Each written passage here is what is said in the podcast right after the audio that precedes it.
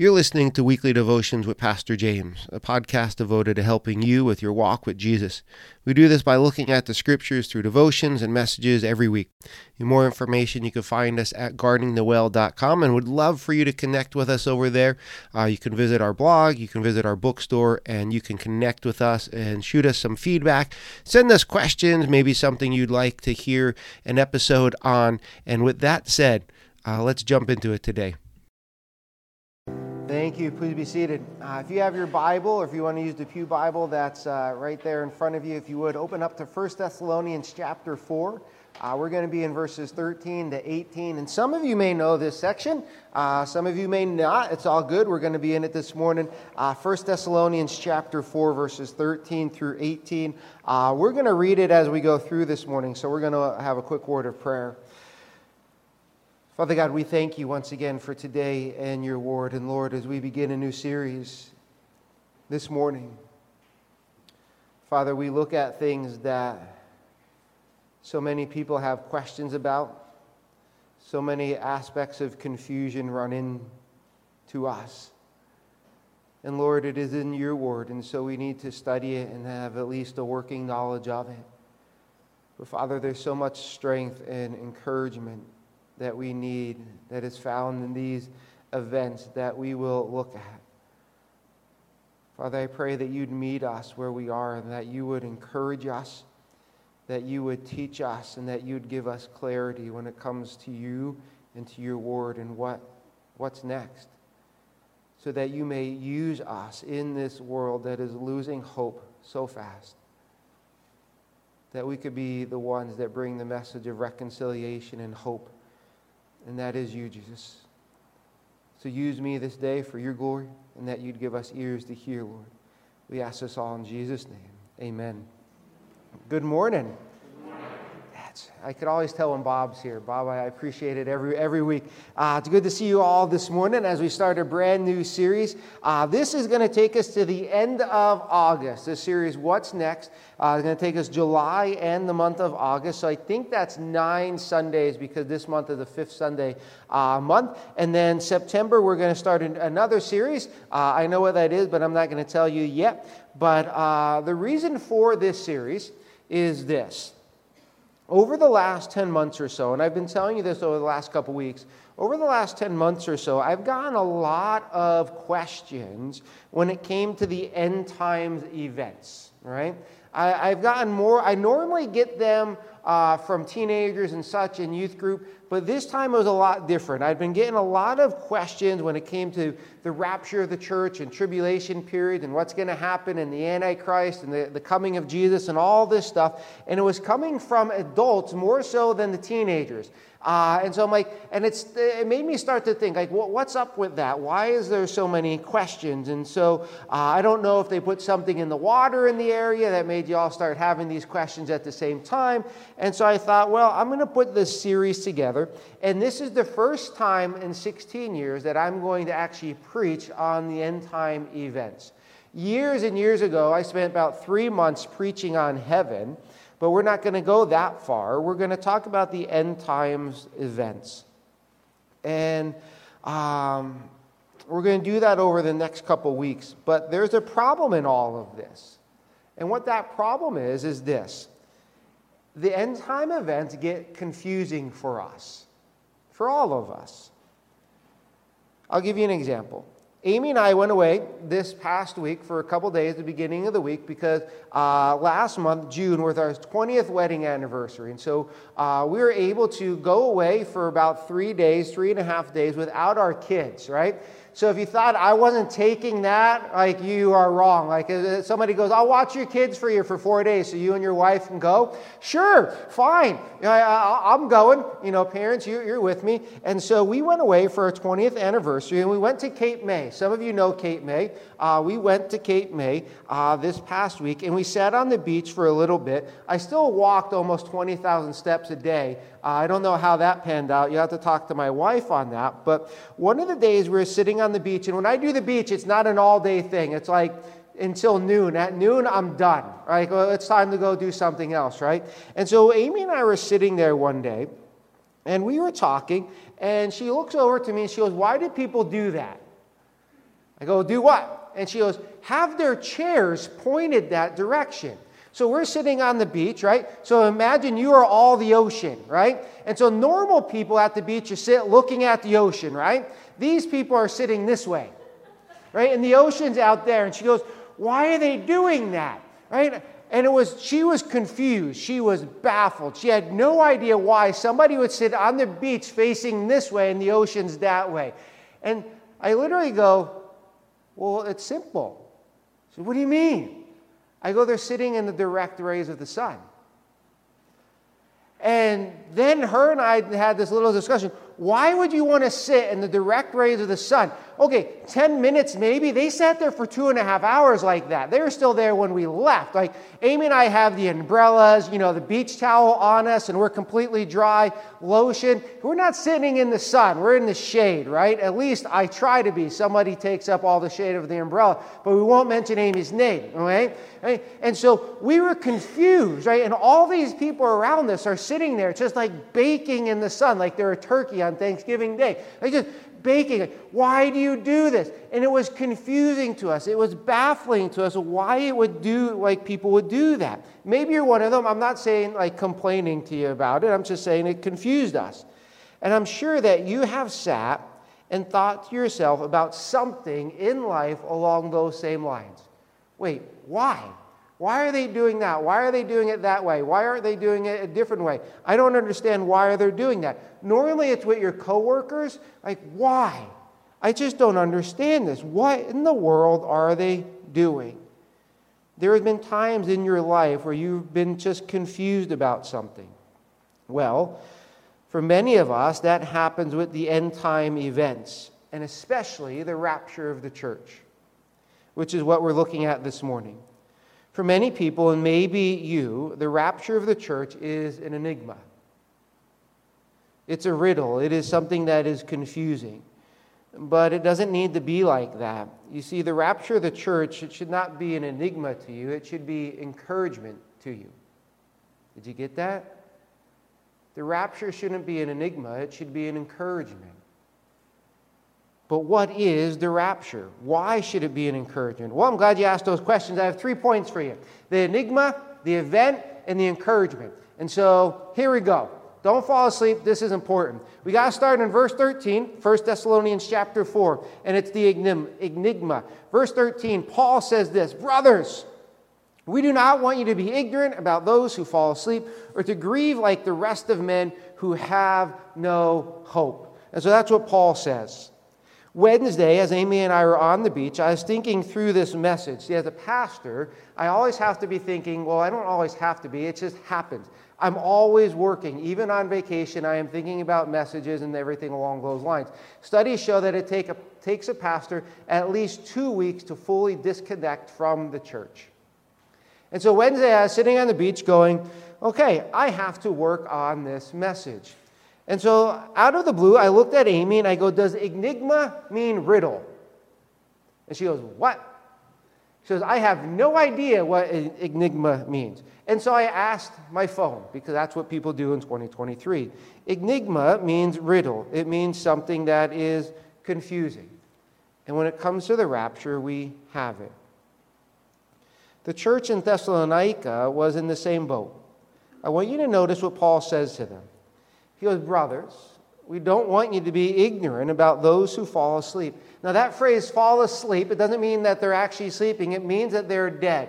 The New Testament uses the, the picture, the imagery of falling asleep as someone passing away in the Lord. And this does not mean soul sleep or anything along those lines. If you ever come across the teaching of soul sleep, that is unbiblical. The Bible does not teach soul sleep. Some people believe that, some people teach that. The Bible does not teach that. And so when Paul uses the phrase fallen asleep here, he's not talking about someone taking a nap. He's talking about someone who is in Jesus, who had their faith and their trust in Christ, who has passed away. And Paul goes, Brothers, we don't want you to be ignorant about all of this. Well, what does he mean by that? Well, let me set the stage for you with the church of Thessalonica because some of you may be in the same boat. You might be able to relate to them. The church of Thessalonica, when Paul wrote this, was a very young church. And I don't mean the age of the people that made up the church, I mean the actual church. Paul founded this church, he started it, he planted it. And it was only about a year old when Paul writes this letter. Our church is 152 years, maybe 153. One of them. Off the top of my head, we'll go with 152 years. Our church is 152 years. Same church, been here for 152 years, but none of you are 152 years old, right? It's made up of a lot of different people than it used to be. This church, the church of Thessalonica, was one year old. Parents, do you ever have issues with a one year old?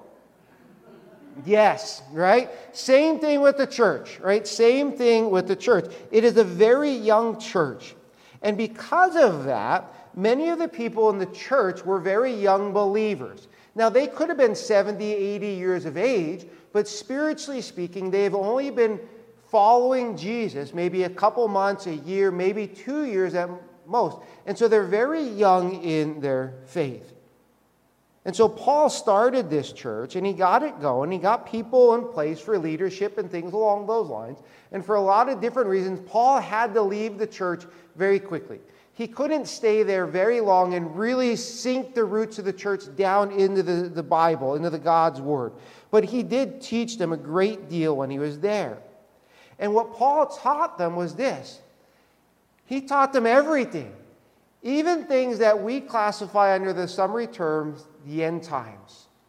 I'll give you proof. A couple verses from 1 Thessalonians. We're going to 1 Thessalonians chapter 1, verses 9 and 10. Paul says this they tell, you, they tell how you turn to God from idols to serve the living and true God and to wait. Listen for the language here. And to wait for his Son from heaven, whom he raised from the dead, Jesus, who rescues us from the coming wrath. So, what does Paul say? Because people are talking about how you have turned from idols and how you wait for his Son, that's Jesus, to come from heaven. So the church has this working idea of this end time stuff because Paul has taught them. But then he goes on to say this in chapter 3 of 1 Thessalonians, verse 13. He goes, May he, that's God, strengthen your hearts so that you'll be blameless and holy in the presence of our God and Father when our Lord Jesus comes with all his holy ones. Notice what Paul says there. When Jesus comes with all his holy ones, he is referring to the end time events. Paul taught the church at Thessalonica about things that we would call the rapture, the tribulation period, the second coming of Jesus, the battle of Armageddon, all those things Paul taught this church about. So you would think they would know this and be okay. Let me go back to the parents. Parents, when you teach a one year old something, do you only have to teach them once and then they're perfectly set with that for the rest of their life? Absolutely not, right? What do you have to do? You have to teach it to them over and over and over again. You have to reassure them. You have to correct them over again. So that's what Paul is doing here. Because it was the case with the church of Thessalonica that Satan got to work in this young church. The church started to face persecution. And they were so young in their faith, they started to think, they go, wait, Paul taught us that Jesus was going to save us from persecution and hardships that we're facing. So, if we're facing this persecution and these hardships, but yet Paul told us that Jesus was going to save us from them, did we miss something? Do you follow their logic? We're facing persecution. Paul told us Jesus was going to save us from it. So, since we're going through it, we must have missed something. Something is wrong. And so, because of all the external things, persecution, hardships, they thought they missed the rapture, what you and I call the rapture. They thought they missed it. But Paul is not just having to reassure them because of the persecution, but also because of false teaching. Because Paul says this in 2 Thessalonians. In verse 2, verses 1 to 3, Paul says this Concerning the coming of our Lord Jesus Christ, and are being gathered to him. Notice, end times, he's talking about the end times. We ask you, brothers, not to become easily unsettled or alarmed by some prophecy, report, or letter supposed to have come from us, saying that the day of the Lord has already come. Don't let anyone deceive you in any way. So, what has happened? Satan has worked in this young church to deceive them through persecution and false teaching that they have missed what you and I call the rapture of the church. And they're confused, they're disheartened, they're maybe even fearful. But more so than that, one of the things that they were greatly afraid was this. They were afraid about those that were in their family and friends that they loved that had died in Christ, that they were going to miss out on the rapture of the church. They thought their loved ones would lose out and not be part of this.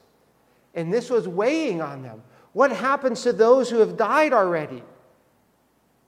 What happens to my uncle? What happens to my grandfather? What happens to, to my friend who lived down the street who loved Jesus and died already? Are they going to miss this event? Are they overlooked? And so this was weighing on the whole church.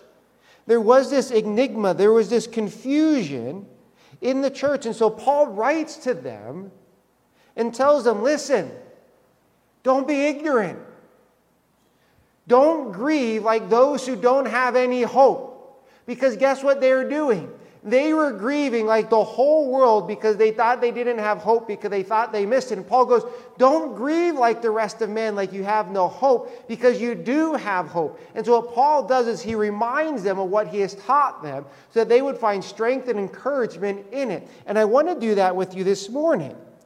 But I have to start here. There is a confusion that still sits there with people today when it comes to the rapture of the church.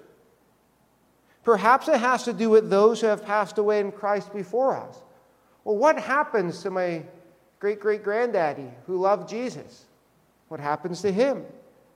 Maybe it's the event of the rapture itself, of when will it happen?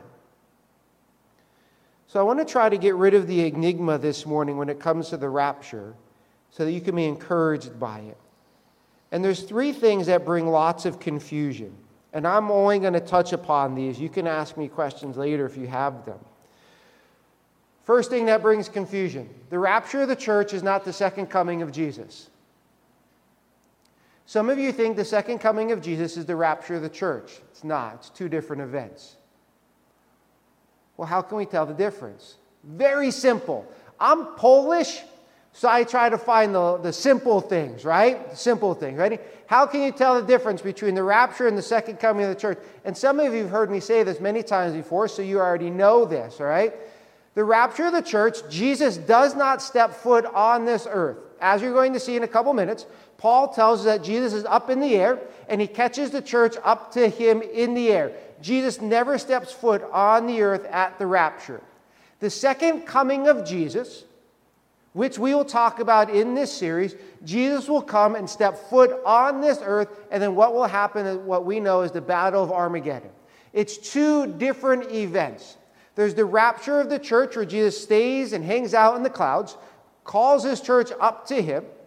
The second coming is when he comes and steps foot on this earth. That's two different events. The second aspect that brings confusion is this, and some of you need to get this because you're confused on this. And how do I know that? Is by the questions you ask me. There is no sign or prophecy that needs to be fulfilled before the rapture of the church happens. Some of you are confused by that.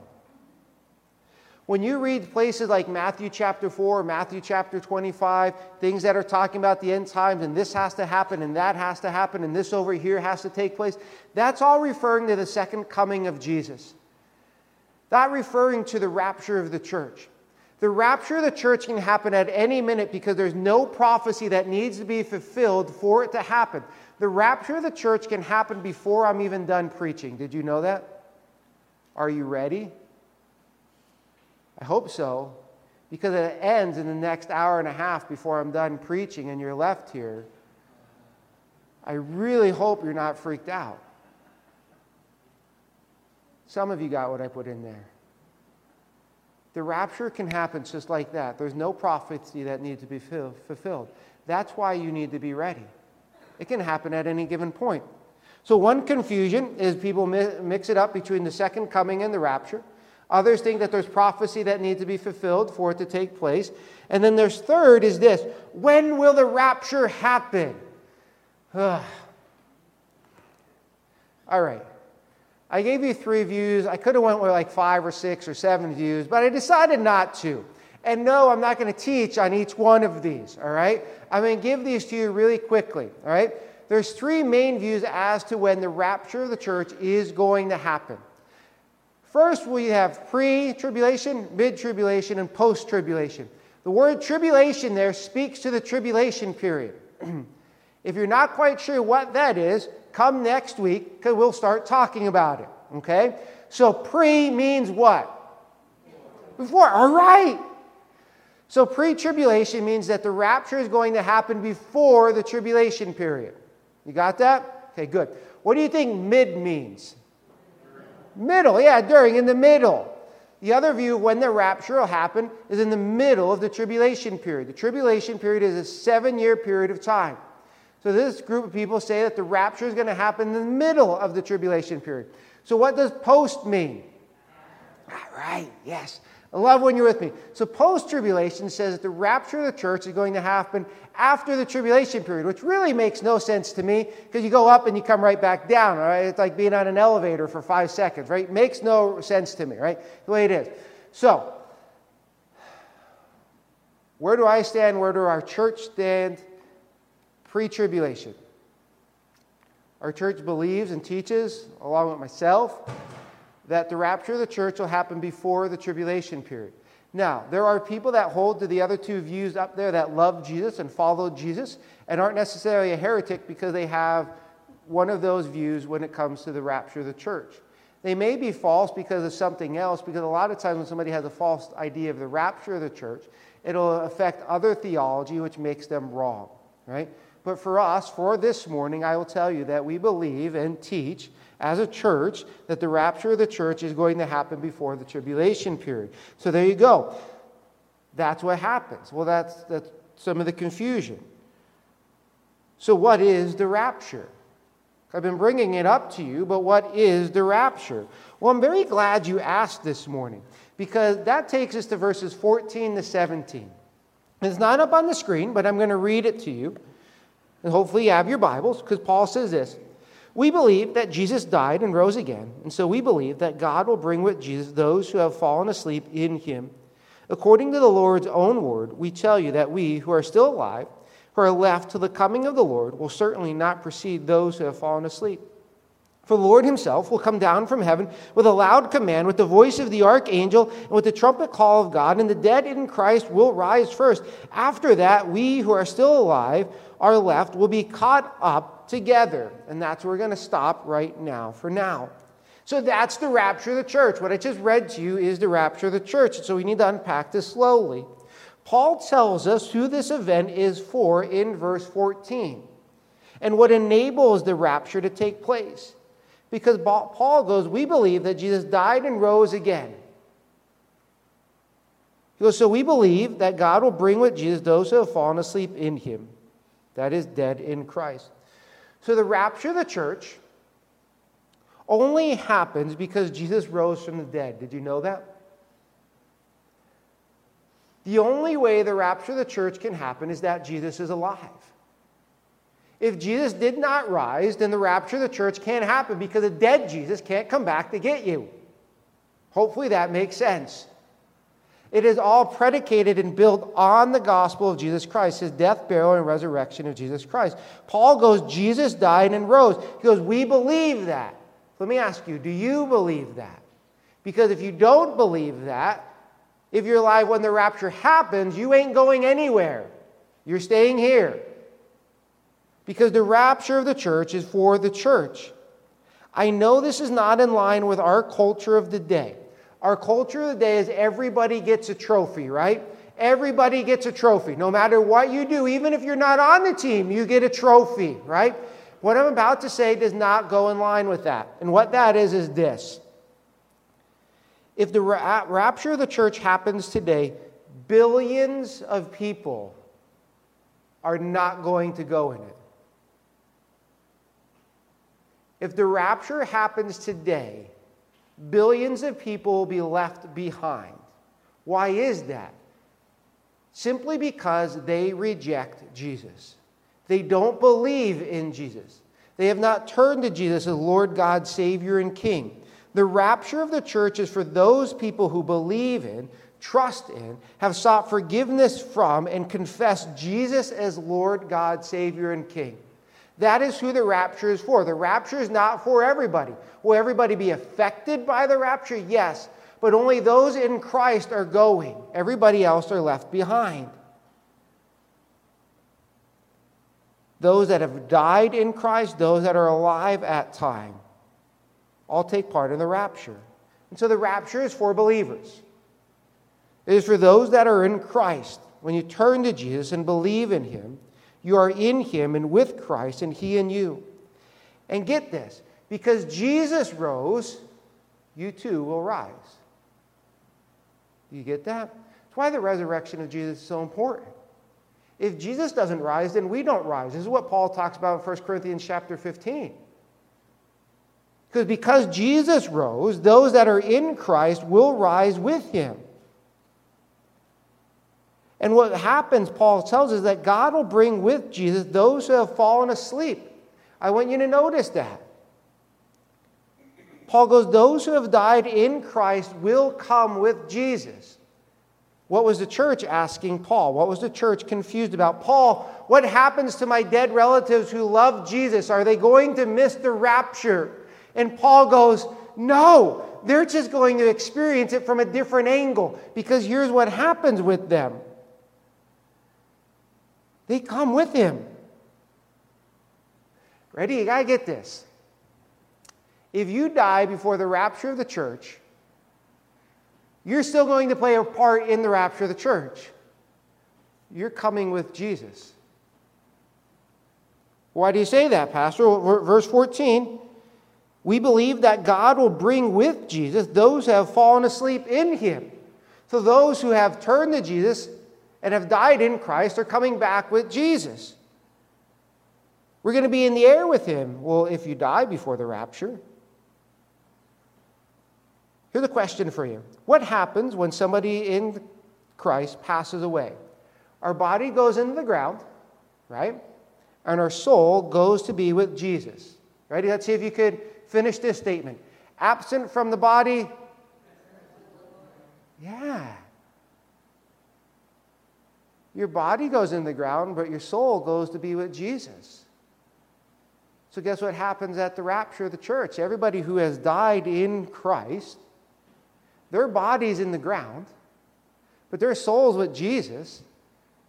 We're coming with them. We're coming with them. Paul goes, Your dead relatives have not and will not miss the rapture of the church. So, how do we know this is going to happen, though, Paul? Well, he continues on in verse 15. He goes, According to the Lord's own word. Paul goes, I'm not making this up. Jesus told me. Jesus told me that this is what was going to happen. Jesus alludes to this in John chapter 14. Ready? You're going to fill this in.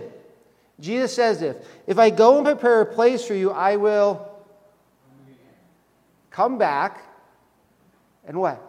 Take you to be with me. Did Jesus do that with the 12 disciples? oh, some of you are like, oh no. Pastor, it's too muggy to be asking questions like this. Jesus says that to the 12 because that's in the upper room, but he doesn't do that with the 12. Jesus didn't come back and take Peter. He didn't come back and take John or Philip or Andrew.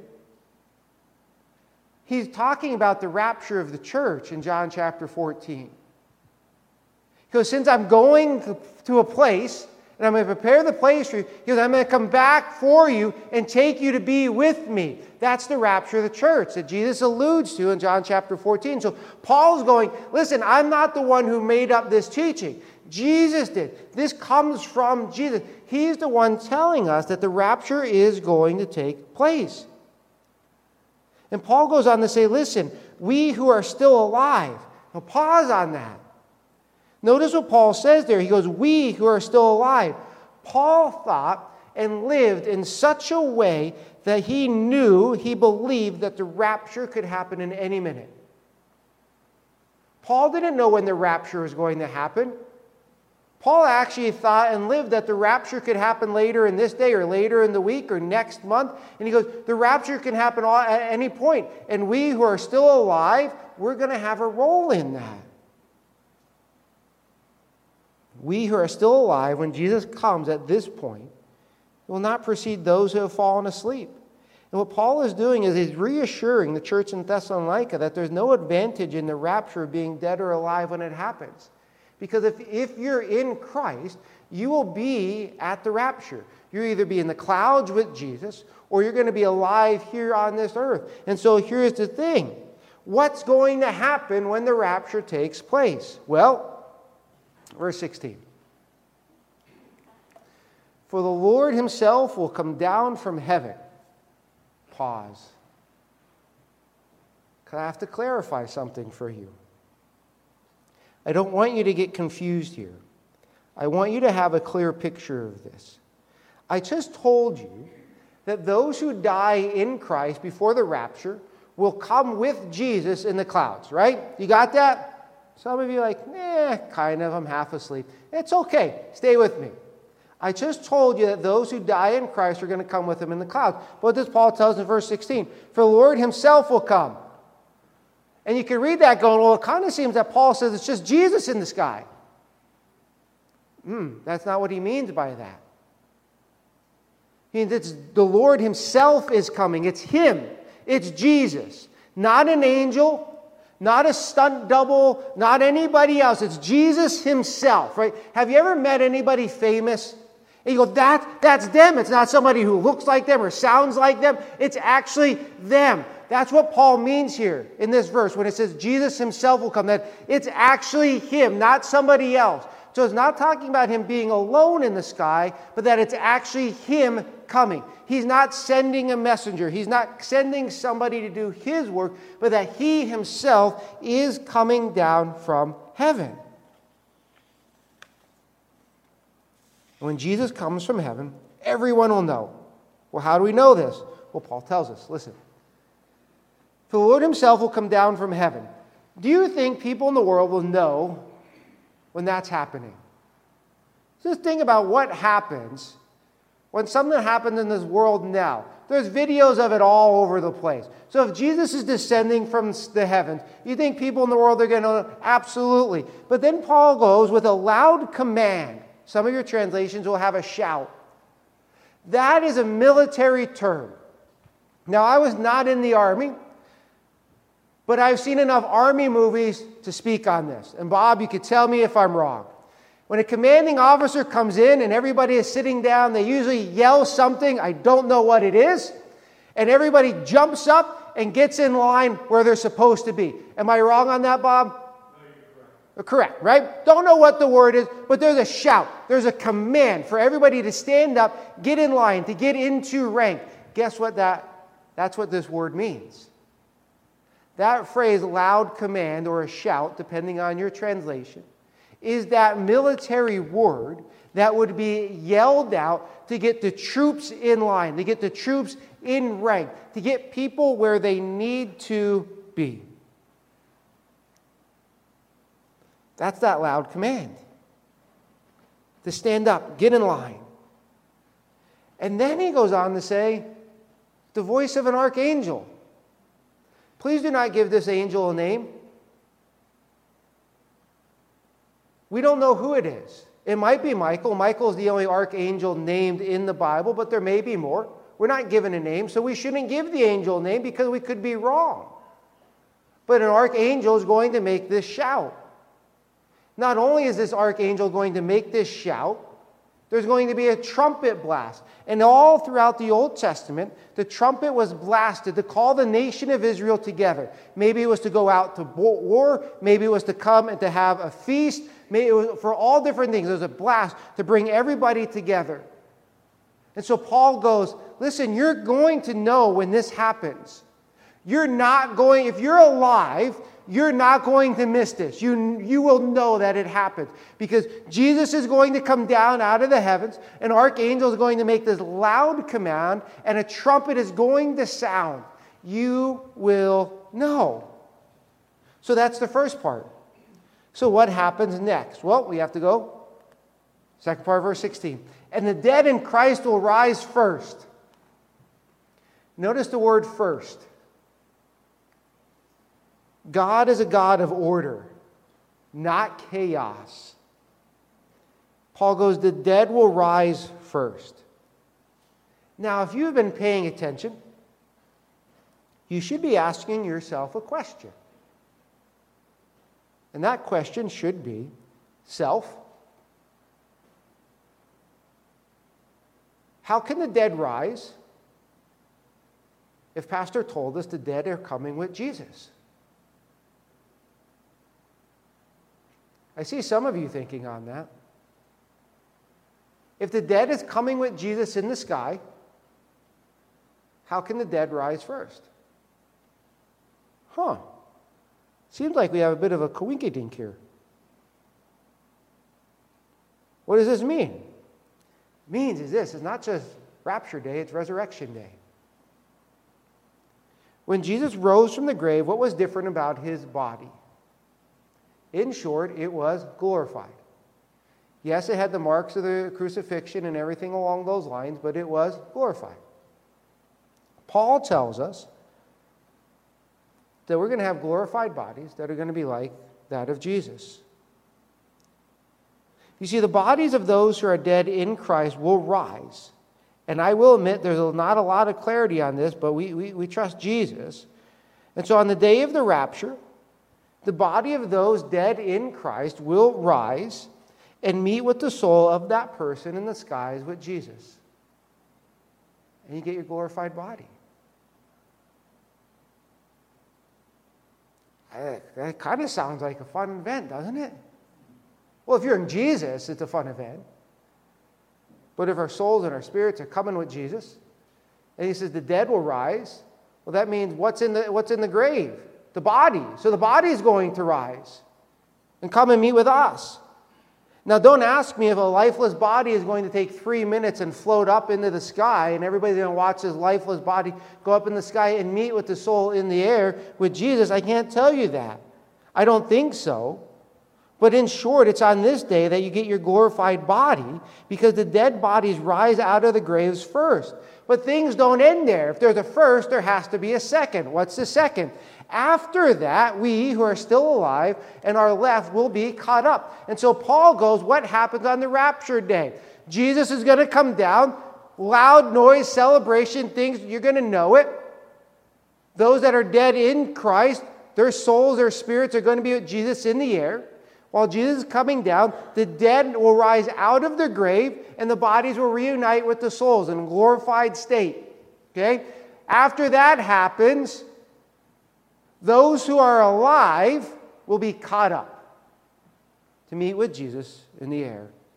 And it is that word, that phrase, caught up, that causes a lot of issues. One of the problems when it comes to the rapture is this. People go, the rapture is not biblical. I go, why is that? Because the word rapture is not in the Bible. And I go, correct, you're right. The word rapture is not in the Bible. Unless you have a Latin Vulgate translation. Do any of you have a Latin Vulgate translation of the Bible this morning? Okay, I didn't, I didn't think so, right? If you did, you'd have the Latin word rapto. If I'm pronouncing it right. Remember, I'm Polish, right? English is hard enough, not, you know, to, to speak Latin is kind of even harder, right? It's the word rapto. That's where we get our English word rapture. Because when the Latin is translated into English, it's rapture. The word that is phrased there, caught up in the Greek, is one word. And what it means is this it means to snatch away, to catch up by force, a violent snatching, to seize. That's what the Greek word means. I'll give you an example what I mean by this. When I worked at Wegmans, there was one customer that I would not wait on. Even if I was the only person there, I would not wait on them. And I told my boss that. I go, You can fire me if you want, but I'm your best worker. I know you're not going to do that. I am not going to wait on them, right? And I wouldn't. I would not wait on this man. And I'll save you all the details of the story, but here's what happened. He came in the Wegmans, so I've been here 16 years, so this is probably 18 or 19 years ago. He wanted a pound of corned beef, right? We'll skip all the, the fun part, right? And so I cut, I couldn't go over a pound. And if you ever worked with a scale, a pound is 1.00. Couldn't go over a pound with this guy, right? If it was 1.01, he'd have a, a conniption. And so at 0.97, I stop. You go, okay, fine. So I put it in a bag and I give it to him. But at this point, he was already really mad at me. And I mean, really, really mad at me. And I'll be honest with you, I was really, really mad at this guy, right? Right? And so I hand him his corned beef, right? And he rips it out of my hand so fast that my arm goes like this. Have you ever snatched something from somebody else and just ripped it out of their hand like that? That's what the word caught up means. It's a seizing, a violent snatch, a violent catching away. It is something that you cannot resist. It's a seizing by force. You can't stop it. And so, what Jesus is going to do is he's going to seize, he's going to snatch up to himself those who are alive and believe in Jesus. Now, please note, there's no judgment that God is handing out to people right here. Paul doesn't mention it. And so, what is the event of the rapture of the church? Well, it's simply this Jesus comes down in the clouds, stays in the clouds, in the sky. He comes with those who have died in Christ. As Jesus is coming out of the clouds, down from heaven, the archangel makes a shout, a trumpet is blasted. The dead in Christ will rise, their bodies will rise up out of the graves, out of the sea, wherever they are meet with their soul in the sky with Jesus. Those who are alive and in Christ, they will be snatched up, caught up with Jesus in the air. That's Jesus. Well, that's what Jesus does. That's the rapture of the church. Now, if you're like me and don't like heights, you might be thinking, well, that's kind of freaky, Pastor. Am I going to just float up in the skies for like two, three minutes and try not to look down? Not exactly. Because this is what Paul tells us in 1 Corinthians chapter 15, verses 51 and 52. Paul says this Listen, I tell you a mystery. We will not all sleep. Once again, sleep refers to death. But we will all be changed in a flash, in the twinkling of an eye, at the last trumpet. Well, didn't we just read about a trumpet being blasted? For the trumpet will sound, the dead will be raised imperishable. Didn't we just talk about the dead being raised? Right? And we, those who are alive, will be changed.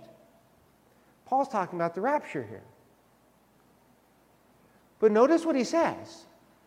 He says, in a flash, in a twinkling of an eye, this is going to happen. Do you know how fast the word twinkle means there? It actually refers to the amount of time it takes for light to penetrate the front of your eye to hit the back of your eye. That's what the word literally means. And so when he says it happens in the twinkle of an eye, that's the amount of time it takes for light to hit the front of your eye to hit the back of your eye. And he goes, We're all going to be changed. Dead are going to be raised, we're all going to be changed, glorified bodies. And it's going to happen just like that. And so thankfully, I don't have to float through the sky for five minutes, right? Uh, I don't have to do that. Just, just like that. Just like that. So, what do we do with this? Well, as I said at the start, the rapture should not be an enigma, but an encouragement. And so, I'm going to close with this the encouragement of all of this. It's 17, the second part of verse 17 and verse 18. To meet the Lord in the air, and so we will be with the Lord forever. Therefore, encourage each other with these words. Start there in verse 18 before we get to verse 17. Therefore, one of the important Bible study words, right? Therefore. It sends us back to what Paul just said, which is telling them, Your loved ones who have died in Christ will not miss out on the rapture in light of that, because of that, encourage each other with these words. Paul tells them, go and encourage each other, strengthen each other with these words. Because for those who die in Christ, And for those who mourn in Christ, there is a hope. Because Paul tells us back in verse 13, he goes, Do not grieve like the rest of the world who have no hope, because we believe in Jesus that he died and he rose. And because we believe that Jesus died and rose, we have hope.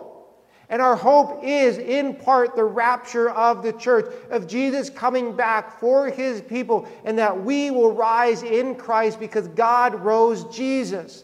And what God did with Jesus, He's going to do with those that are in Christ. That is our hope. And we don't have to grieve like the rest of the world who have no hope.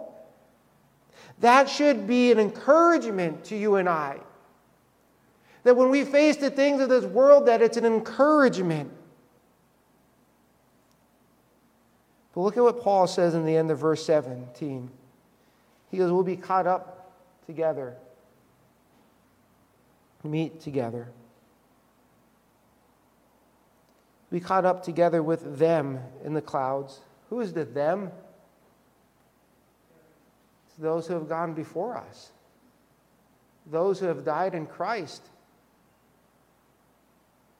Paul goes, There's a reunion. Not just with Jesus, but for everybody you've ever known that have put their faith and their trust in Jesus who have died, you're going to meet with them in the clouds. You're going to have a reunion with them up there. And that should be an incredible encouragement and a joy and a hope. You're going to be caught up with them. You're going to be changed with them. You're going to be with them. But it doesn't stop there. You'll meet them in the clouds to meet the Lord in the air. Get this three things bring encouragement in this verse. First, you're going to meet those who have gone before you in Christ. Second, you're going to meet Jesus himself. I don't know about you. I really want to meet Jesus. I know Jesus, but I want to see Jesus. I want to hug Jesus. I want to shake Jesus' hand. I want to know what Jesus actually looks like. And when this happens, I'm going to be able to see Jesus. I'm going to meet him physically, face to face. I don't know about you. That gets me pumped up. That gives me encouragement and a hope. So, three things in these verses to encourage you. You meet those who have died in Christ before you, you meet Jesus. And three, it's forever.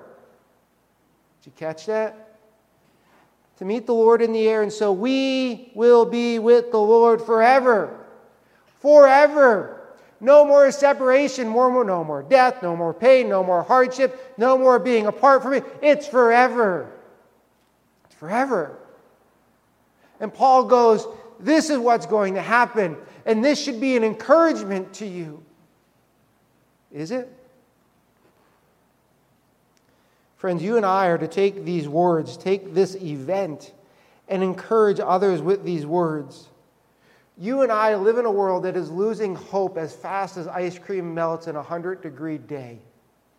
Do you realize that? Everybody around you has no hope. You should, because of Jesus. Jesus is hope. The gospel is hope. The rapture shouldn't be an enigma, but it should be an encouragement to you and I that you and I share with others. And so, what's next? The next event to happen is the rapture. And it can happen at any minute. And it should be a source of encouragement that encourages you so that you can use to encourage others. Let us pray. Father God, we are grateful for today. We thank you for your word that gives us clarity on these things. Father, I pray that you would give us an understanding or more of an understanding to the rapture than we had when we came in this morning. And I pray that it would encourage us. But I pray that you'd help us to use it to encourage others, Lord. Lord, I give this to you and we ask that you'd work, Lord. We ask this in Jesus' name. Amen.